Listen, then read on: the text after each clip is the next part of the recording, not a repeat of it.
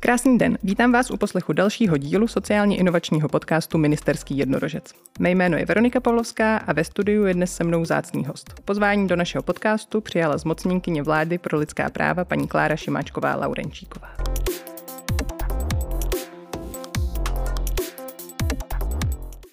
Klára je vystudovaná sociální pedagožka, aktuálně působí jako zmoceněnkyně vlády pro lidská práva. Zakládala Českou společnost pro inkluzivní vzdělávání, za sebou má také působení na ministerstvech školství, práce a sociálních věcí a zdravotnictví. Dobrý den, Kláro. Hezký den, díky za pozvání. Povídat bychom si spolu asi mohli o čem, protože váš závěr je opravdu široký a hodně se dotýká toho, co děláme my v inovacích. Já bych se dnes chtěla zaměřit na oblast duševního zdraví mladých, což je téma, o kterém se v poslední době podle mě hodně mluví a my to pozorujeme i na našich projektech. Aktuálně máme v inkubačních výzvách osm projektů, které se duševnímu zdraví mladých lidí z různých úhlů věnují a také na různých místech. A proto bych dnes chtěla v našem podcastu zahájit minisérii na toto téma. Eh, s vámi dnes probereme, jaká je aktuální situace a jak se ji stát pokouší řešit a v dalších dílech pak našim posluchačům představíme, na co se zaměřují námi podpořené projekty. V médiích, ale mám pocit, že i obecně ve společnosti se teď často zmiňuje zhoršující duševní zdraví mladých lidí. Už jsem slyšela termíny, jako jsou sněhové vločky, průzkumy naznačují větší výskyt depresí, úzkostných poruch, sebepoškozování, ale i duševní nepohody. Co se podle vás děje a čím to je? Tak já se domnívám, že jde o kombinaci faktorů. Jednak eh, jsme v posledních letech eh, vlastně zažívali a stále ještě zažíváme řadu nestandardních situací. Eh, všem známý COVID, který v České republice dlouhodobě uzavřel školy, takže spousta dětí a mladých lidí nemohla žít životy, na které byli zvyklí. Byli jsme jedna vlastně z, ze zemí, které volily úplně opačnou strategii než zbytek Evropy. Zavírali jsme nejrychleji školy a to ještě na neuměrně dlouhou dobu. A ve většině Evropy to bylo obráceně, že se opravdu děti vnímali jako zvlášť zranitelná skupina a byly více chráněné před restrikcemi. Takže to byl jeden faktor, který víme, že negativně ovlivnil duševní zdraví dětí a mladých lidí, protože spousta z nich opravdu trávila ten čas v podmínkách, které nebyly úplně bezpečné, úplně stabilní a postrádali vlastně kontakt se svými přáteli, kamarády, vrstevníky a je potřeba připomenout, že pro děti vysoce ohrožené, které vyrůstají v rodinách, kde je například eh, násilí, eh, užívají se fyzické tresty eh, na běžné denní bázi, tak škola je tím častokrát jediným místem nějaké podpory, jediným místem, kdy ty děti mají šanci se dotknout něčeho relativně normálního. A pokud jim tento ostrov zmizí, tak pro tyto vysoce ohrožené děti ten čas byl ještě trýznivější a ještě vlastně více více náročný a komplikovaný. Zároveň na toto období navázala uh, válka na Ukrajině, kdy uh, opět uh, zprávy, sociální sítě, televize, rozhlasy, vysílení denodenně mm, těžké těžká témata, těžké zprávy o tom, eh, jak probíhá válka, kolik lidí zemřelo, eh, kolik eh, mladých lidí bojuje a vlastně může každý den přijít o svůj život, kolik lidí uprchlo nuceně ze svých domovů a vlastně spousta dětí a mladých lidí samozřejmě to, co se v tom prostoru mediálním děje, tak vnímá, sleduje a pokud ten obraz světa je takto děsivý, tak samozřejmě nezvyšuje náš pocit, že svět je dobré místo, že je bezpečné tady být a naše psychika může křehnout pod tím návalem těžkých až traumatických zpráv, vizuálních věmů a podobně. Takže ta témata vlastně náročná, těžká eh, se střídají, navazují jedno na druhé a eh, to je jedna ze skupin eh, určitých faktorů. Zároveň víme, že víc a víc dětí vlastně tráví a někdy opravdu až neuměrně dlouhou dobu svého času na technologiích v online světě, že i právě během covidu vzrostla četnost návštěv dětí na webech s toxickým obsahem, Eh, weby s pornografickým obsahem, s násilným obsahem a že skutečně eh, nemalá část dětí tráví eh, na technologiích opravdu pět a více hodin denně, což je strašně moc. A samozřejmě technologie jsou skvělé, jsou užitečné, ale pakliže ten čas strávený vlastně s nimi a na nich je takto výrazný a chybí tam potom nějaké přirozené živé podněty, kapacita vůbec na to žít takový ten normální běžný život, trochu se hýbat trochu chodit ven, mít kontakt s přírodou, s druhými lidmi, občas si jen tak odpočinout, od všeho se odpojit, nabrat sílu, tak zase eh, to opravdu duševní zdraví může být postupně více a více oslabováno. Takže to za mě jsou možná takové faktory, které vnímáme s největší jako pozorností. Mm-hmm. A pak, když bych byla možná nějaká víc víc jako esenciální, tak bych možná eh, mluvila i o tom, že děti mají ne mnoho příležitostí k tomu vyrůstat v prostředí, které by bylo respektující, vyživující v rodinách, ve školách, eh, že spousta z nich, které třeba neměly to štěstí a nenarodili se do nějakého bezpečného, stabilního prostředí a ne, nedochází do školy, která je přátelská, pečuje o vztahy, pečuje o klima, mm, tak prostě postupně vyrůstají v jedince, kteří eh, právě nejsou odolní, jsou eh, psychicky spíš křehcí, mají problém se seberegulací, se zvládáním vlastních emocí, prožívání a obecně s nějakou důvěrou v sebe v druhé lidi.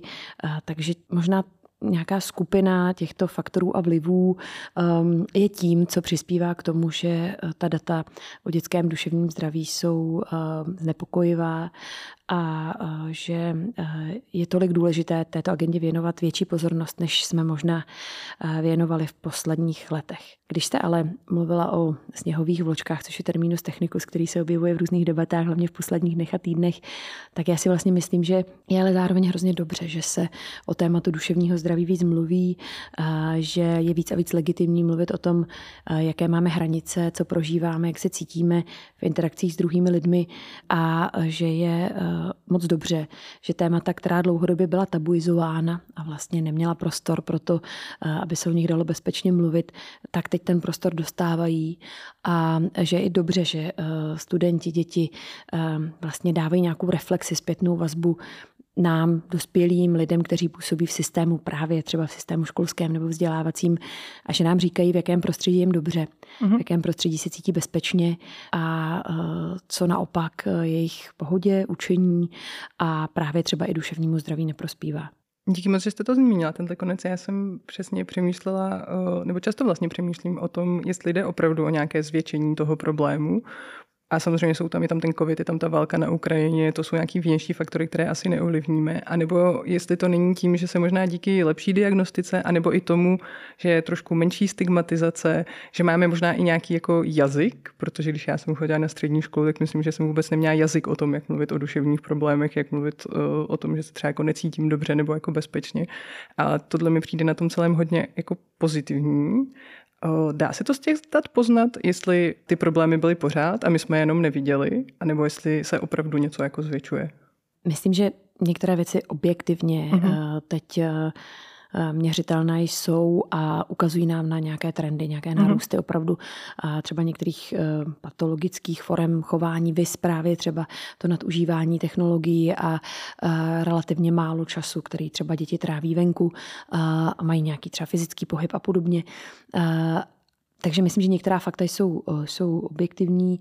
Je dobře, že je mapujeme, měříme, vyhodnocujeme, sledujeme nějaké trendy, ať už pozitivní nebo negativní, ale souhlasím s vámi, že uh, lecos uh, začne být vidět, když uh, vytvoříme prostor, nějaký bezpečný prostor pro to, abychom o těch subtilních, jemných tématech mohli v klidu a v bezpečí hovořit. A když se taky učíme, jakým jazykem vlastně pojmenovávat to, co se nám děje, hmm. jak o tom hovořit s druhými lidmi. Proto si myslím, že je tak skvělé, že eh, se vytváří nejrůznější eh, mapy eh, prožívání emocí, že se už děti ve školkách, ve školách postupně učí, jak vlastně pojmenovávat stavy, v kterých se obvykle ocitáme, když se nám stane něco těžkého a my můžeme být buď smutní nebo naštvaní, můžeme cítit lítost nebo strach. A že je hrozně důležité, aby chom opravdu od eh, dětství eh, vytvářeli takové prostředí, kde se co nejvíc dětí bude moct cítit bezpečí, s nějakými adekvátními výzvami samozřejmě pro to růst člověka, který je odolný a umí zvládat ty zátěže a obtíže, ale když to primární prostředí je bezpečné, sytící, vyživující a učí nás, eh, že je normální, že občas cítíme prostě různé stavy, prožíváme různé stavy, a že je fajn umět o těch stavech komunikovat sám se sebou, s druhými. A že je fajn a mám na to právo eh, vyjadřovat, co eh, potřebuji od druhých, eh, že je fajn rozumět tomu, jak si třeba pomoct, když mi není dobře, mm. naučit se nějaké strategie sebepéče. A jak zároveň třeba také komunikovat mé vlastní hranice o tom, co nechci od druhých, co je mi nepříjemné, co mě zraňuje, co mě zneklidňuje.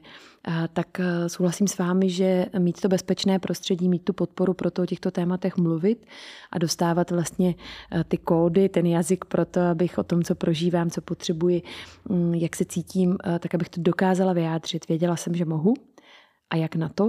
Eh, a měla jsem tu pozitivní zkušenost, že když o těchto věcech komunikuji, tak to má smysl. Že přichází odezva, kterou potřebuju, eh, že přichází zpětná vazba, která je pro mě eh, nějaká korektivní, učící, podpůrná a že se to vyplatí mluvit s druhými lidmi o tom, jak je mi na světě, jak se mám, co prožívám a zároveň tak i třeba zvyšovat jejich chuť zase se mnou sdílet jejich prožívání.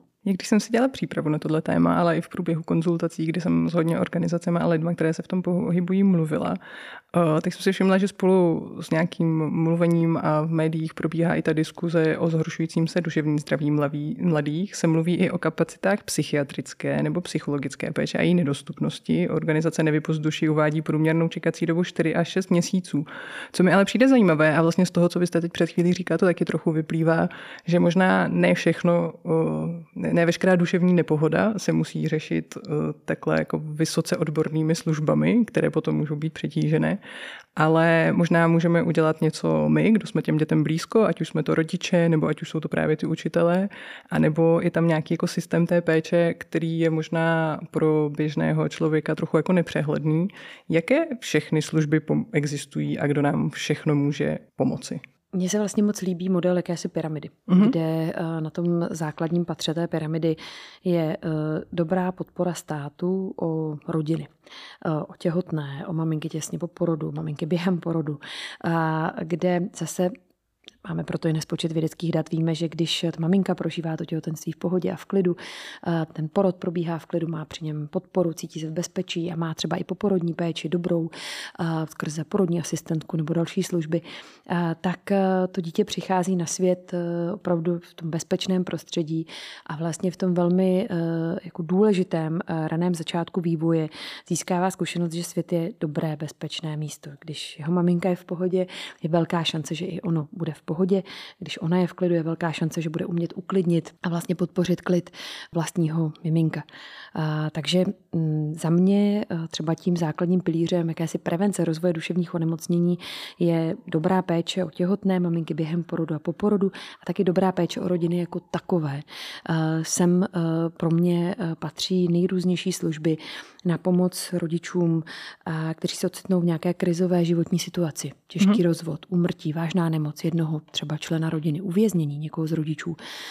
Patří sem ale i jiné krizové situace, jako je ztráta někoho blízkého, smrt a podobně rodina v krizi by měla být vždycky eh, tím eh, článkem společnosti, eh, kam se snaží ten stát poslat rychle pomoc a aby ta krize nebyla hluboká, vleklá, protahovaná a neměla fatální následky do právě vývoje třeba dětí v takové rodině vyrůstající. Tím, tím dalším tématem pro mě je podpora rodin se speciálními potřebami rodičů, mm. jako jsou třeba rodiče s mentálním postižením, s lehkým mentálním postižením nebo s nějakým smyslovým zdravotním handicapem, tak aby zase ti, kteří vychovávají svoje děti, ale mají nějakou vlastní speciální potřebu, měli dostatek podpůrných služeb, osobní asistence, respitní služby. Teď třeba já velmi usiluji o to, aby do systému přibyl nový prvek inovativní, a to jsou terénní chůvy nebo rodinné asistentky, které by působily přímo ve vlastním sociálním prostředí v těch rodinách, které právě jsou v nějaké akutní krizové těžké životní situaci nebo mají speciální potřeby, anebo jsou to rodiče s nízkými rodičovskými kompetencemi, znamená rodiče, kteří mají ke svým dětem vztah, ale nevyrostly sami v bezpečném eh, rodinném prostředí, mají za sebou třeba ústavní zařízení a vlastně neměli šanci eh, eh, osvojit si dobré rodičovské vzory ve svých vlastních rodičích. A zase pokud jejich dětství nebylo plně klidné, bezpečné, sytící, bylo hodně třeba chaotické, stresové, tak mohou mít obtíže s vlastní seberegulací, zvládat vlastní stres. A potom ten stres a nebo další složité prožitky, emoce posílají dál do těch nejbližších nejbližších a nejvíce zranitelných a to jsou vlastní děti nikoli ze zlé vůle, ale protože neumí třeba zacházet sami se sebou a neumí dobře reagovat na potřeby vlastních dětí způsobem, který by byl bezpečný, nezraňující, sytící.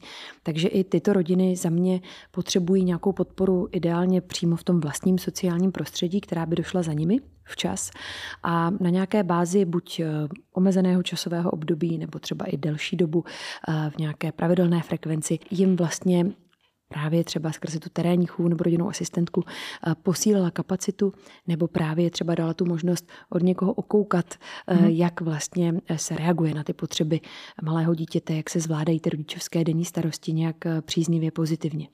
No a poslední kategorii rodičů, která z mého pohledu v České republice nemá tolik podpory, kolik by bylo potřeba, tak to jsou rodiče s nízkou kapacitou v péči.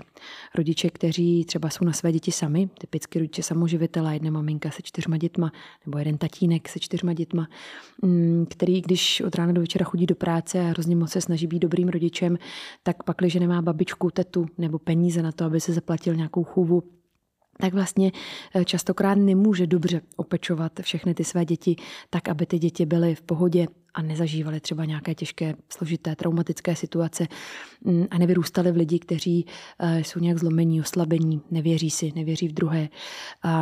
Typicky další skupinou těch rodičů, kteří mají nízkou kapacitu v péči, tak jsou rodiče, eh, kteří třeba pečují někoho těžce handicapovaného nebo vážně nemocného a už jim prostě nezbývá dost sil třeba na ty další zdravé děti.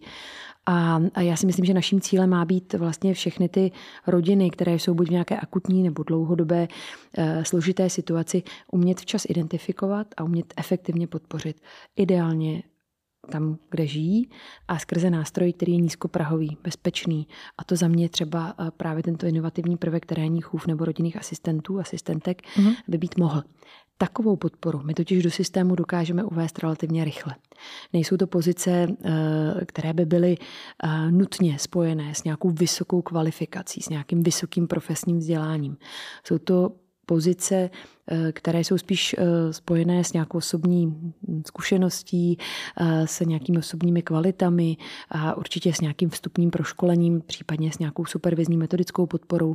Ale to všechno jsou věci, které dokážeme do systému integrovat poměrně rychle, tak jako jsme to třeba ukázali, dokázali u chův do dětských skupin. Jasně kde ale velká část těchto zranitelných dětí a rodičů vlastně chybí.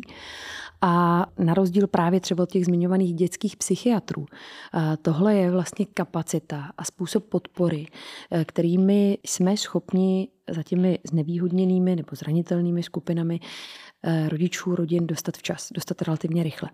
A, a tak předejít spoustě vážných negativních zážitků, eh, které děti eh, slabují do celého dalšího života. Máme spoustu studií, eh, jmenovala bych třeba i study, které zkoumaly vliv negativních faktorů v raném mm. dětství na další duševní vývoj, ale i fyzický vývoj dětí eh, z rodin, kde například bylo přítomno domácí násilí, závislost u jednoho z rodičů, právě uvěznění či vážná nemoc jednoho z rodičů, smrt, nebo dokonce samozřejmě i ty vážné formy eh, nějakého zneužívání, týrání.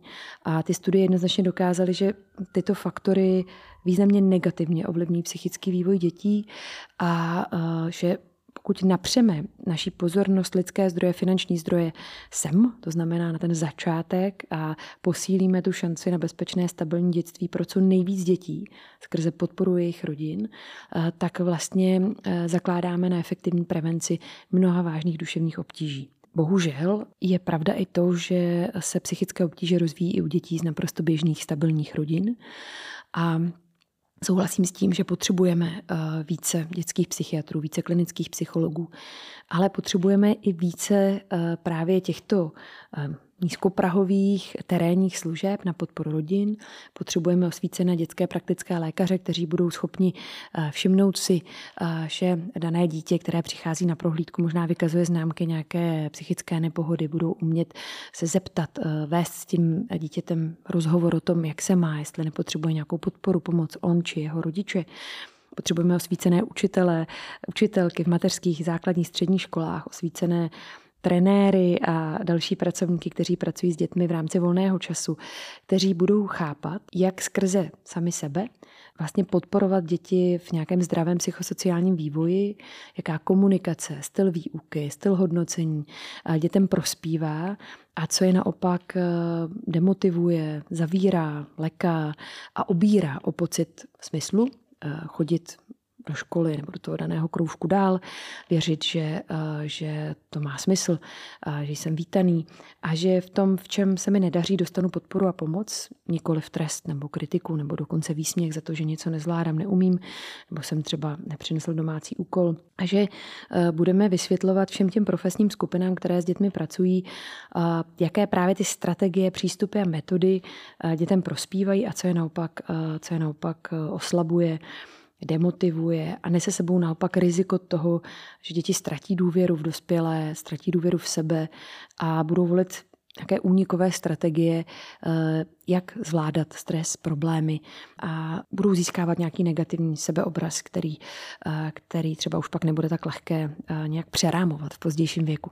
A já si myslím, že se má velký smysl investovat do vzdělávání učitelů, sociálních pracovníků, pracovníků v neformálním vzdělávání, že má smysl podporovat mezioborovou spolupráci všech těch klíčových profesních skupin právě třeba v té identifikaci ohrožených mm-hmm. dětí a v tom nastavení nějaké dobré podpory, která bude vycházet z toho, že rozumíme tomu, v jakém kontextu životním se dítě nachází, co má za sebou a jak to všechno, co má za sebou a v čem žije, ovlivňuje to, jak se projevuje, jak se chová, co zvládá nebo nezvládá ve škole a e, že budeme schopni potom následně s nějakým hlubším porozuměním nastavit prostě takovou podporu a přístup, který tomu danému dítěti bude vyhovovat a přispěje k tomu, že bude prospívat, že se bude vyvíjet, rozvíjet optimálně s nějakou radostí a chutí ze sebe, ze života.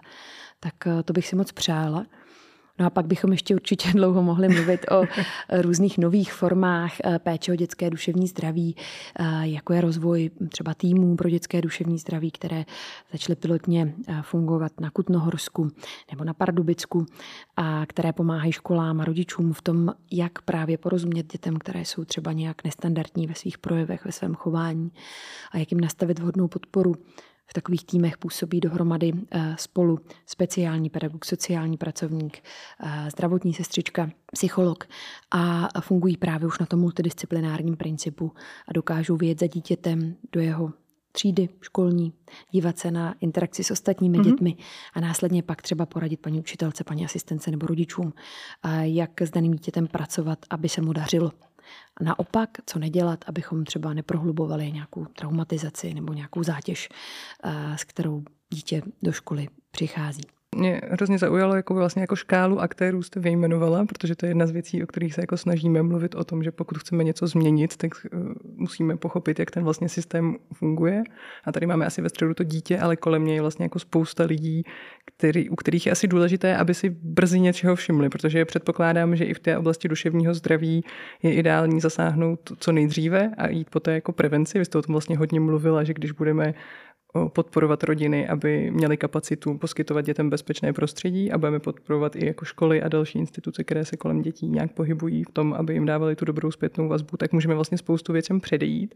My tomuhle tématu jako hodně fandíme, ale celou dobu mi běželo hlavou, jestli jsou nějaké nástroje, jak teda co nejdřív tu duševní nepohodu, nebo to, že hrozí nějaké zhoršení duševní nepohody, poznat a možná, eh, jestli jsou nějaké cesty, jak teda eh, školy, rodiče, volnočasové aktivity, já nechci říct vychovávat, ale možná nějak jako zvýšit jejich kompetence v tom, že by tohle, na tohle byli schopni dobře reagovat. A tak já předtím, než jsem se ocitla v roli vládní zmocněnkyně pro lidská práva, tak eh, jsem dlouhodobě působila v organizaci SOFA, Society for All, dřív mm-hmm. Česká odborná společnost pro inkluzivní vzdělávání.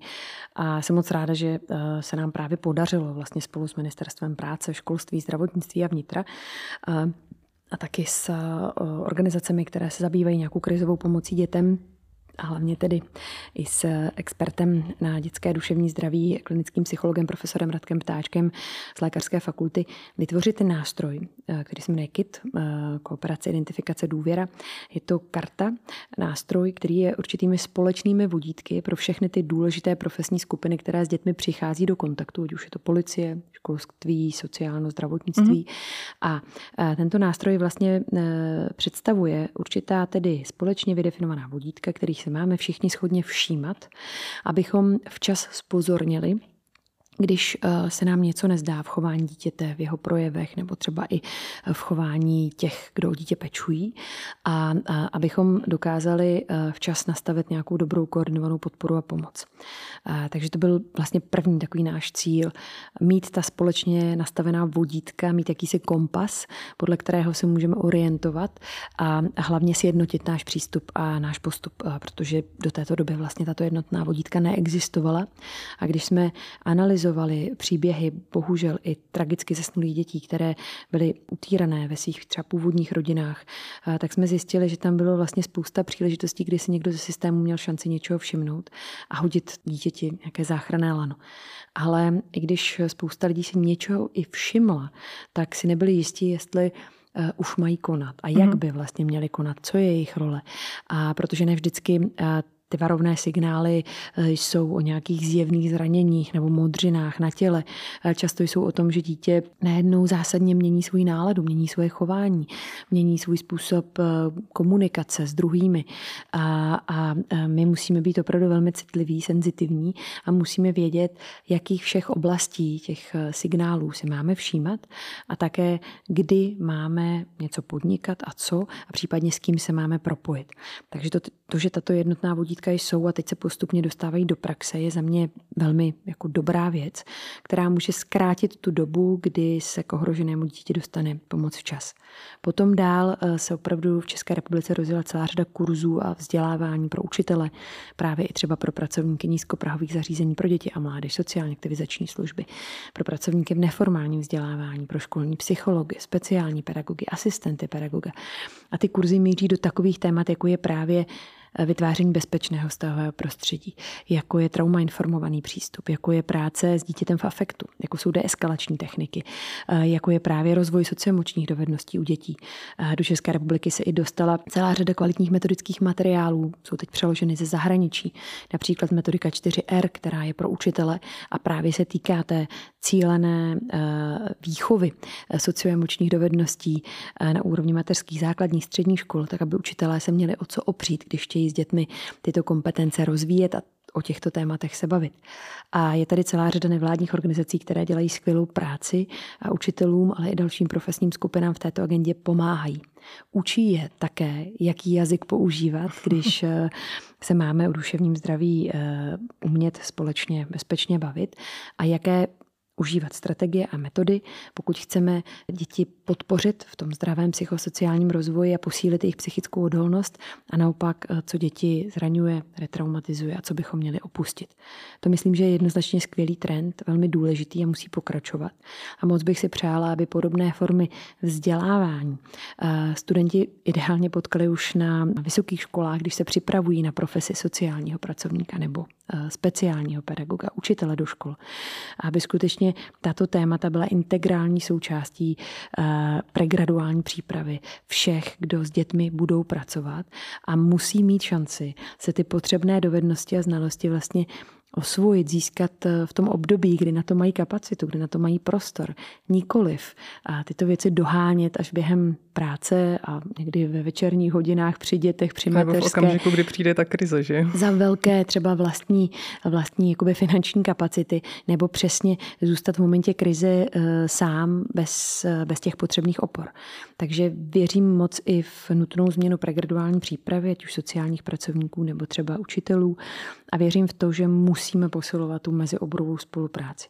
Tady třeba ve školství skvěle fungují takzvaná případová setkání, kdy mm-hmm. se ve školách už pilotně testují pozice case manažerů, lidí, kteří jsou schopni zase po nějakém úvodním tréninku, zaškolení eh, pracovat s jasnou metodikou, která k případovým setkáním vznikla.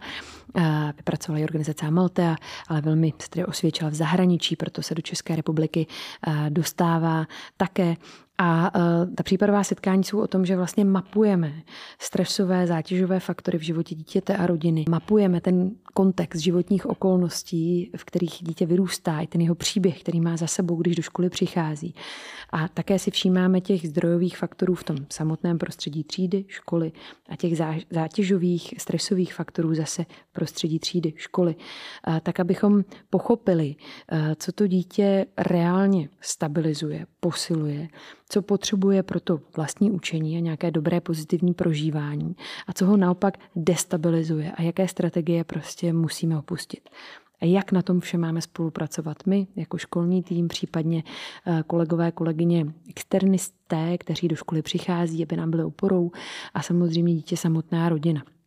Já hrozně moc věřím v chápání souvislostí a v chápání jako hlubších příčin toho, co se nějak signalizuje.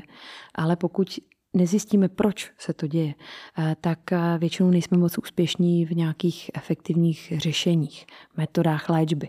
Eh, proto si myslím, že mm, to hlubší poznání, co je spouštěč, co je ten zdrojový faktor, co je ten oslabující faktor a potom nějaká jakoby poučená na základě těchto informací, poučená podpora vůči dítěti, rodině, paní učitelce, asistence, na které spolupracuje tým, který má spolupracovat pak, když ten případ je třeba složitější, žádá si spolupráci více do expertů, tak to si myslím, že je cesta. Nikoliv represe, eh, nikoliv té samotné tresty za to, že dítě něco nezvládá, neumí, mm. nebo nedej bože nějaké vylučování, vytlačování mimo běžný systém do ústavních zařízeních a podobně. To je prostě cesta, která si myslím, že nefunguje a tady opravdu potřebujeme podporu inovací a inovativní myšlení těch, kteří mají šanci systém proměňovat. Tak my jsme svědaví, co se v našich projektech bude dál dít a díky moc e, za všechno, co jste tady s námi dneska sdílela a za tu horu inspirace. Já si z toho trochu odnáším, že základem je všímavost, být pozorný a vnímat, co se děje a pak se snažit asi jít do hloubky a přemýšlet a mít nějaké kompetence, což mi přijde, že je o něco optimističtější, než se bavit o tom, kolik psychiatrů ještě v České republice potřebujeme a že taky budou třeba až za 30 let nebo déle. Eh, souhlasím, všímavost a vztah bych možná mm-hmm. dodala k mhm. sobě a vztah, který umím nabídnout i těm, eh, s kterými to třeba není tolik jednoduchý. V začátku. tak děkuji. moc děkuji, že jste přišla taky, a za váš čas. Moc díky za pozvání, díky moc. Naschledanou. Díky, že nás posloucháte. Pokud máte téma, které vás zajímá, je aktuální a chtěli byste, abychom ho zpracovali, ozvěte se nám na e-mail inovace.mpsv.cz, kde se těšíme i na vaše další náměty a připomínky. Naše aktivity můžete sledovat na webu a Facebooku Podporujeme inovace. Od mikrofonu se s vámi loučí Veronika Pavlovská.